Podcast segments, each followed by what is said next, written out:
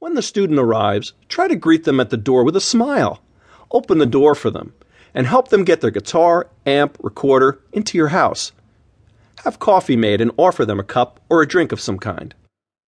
Make sure the table you use to give lessons on is the right height for the students to see what's going on. The same for you as a teacher. Keep extra guitar picks on hand for yourself and for your student. It happens all the time. You run out of picks, your student has no pick, or one of you breaks the pick during the lesson. Don't talk like a professional during the lesson. Be yourself. Relax. Talk the way your students talk. Smile and laugh occasionally. Don't talk down to your students, especially older teens or adults. They already know you know your stuff. Always use easy language and terminology when explaining music theory, chords, scales, strumming patterns, etc. They are not experts, so keep your words in a simple language they can understand. Always exercise patience. If you have to explain the same thing several times in the same lesson or the next week, be prepared to do so without showing you are impatient, irritated, or bored. If you show these signs, they will act more nervous, frustrated, and may quit before you had the chance to teaching them anything. Don't belittle or criticize your students to other students, friends, or anyone in your community.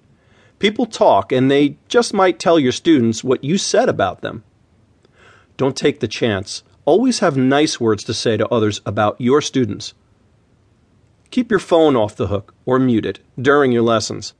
I have had countless experiences where my phone would ring right during a lesson and we were recording something. Leave your answering machine on and call back later. If a visitor arrives during your lesson, answer the door, but tell them you are in the middle of a guitar lesson. Ask if they can come back a bit later, or offer to call them back. The only other way around this is to have them come in and wait for you in another separate room while you finish your lesson. However, this might put pressure on your student to perform and get the lesson over with prematurely. Don't have a radio or television in the background during your lesson. Keep them off until later. Close your sliding windows and doors during a lesson. Outside sounds, neighbors, animals, cars, can distract your students of that noise and can get picked up on the recorder if they're recording the lesson. Encourage students to bring a tape cassette recorder, a digital recorder, their laptop, etc. to the lessons. If they record each lesson, they have that to play back and practice with during the week. They might forget things you taught them, and this will help them learn their lesson and to be prepared for the next session. Allow students who only have an electric guitar to bring their amp with them for the lesson. Allow students who only have an electric guitar to bring their amp with them for lesson. If they don't have an amp, hopefully you have one of your own to connect to so the student can learn in this fashion. If you have a choice with a student who has both electric and acoustic guitars, encourage them to use their acoustic guitar for lessons. They will learn better that way, and when they transfer their playing to electric guitar later, it will seem much easier for them to play. If they learn on an electric guitar only, switching to an acoustic guitar will seem very difficult for fingering and playing.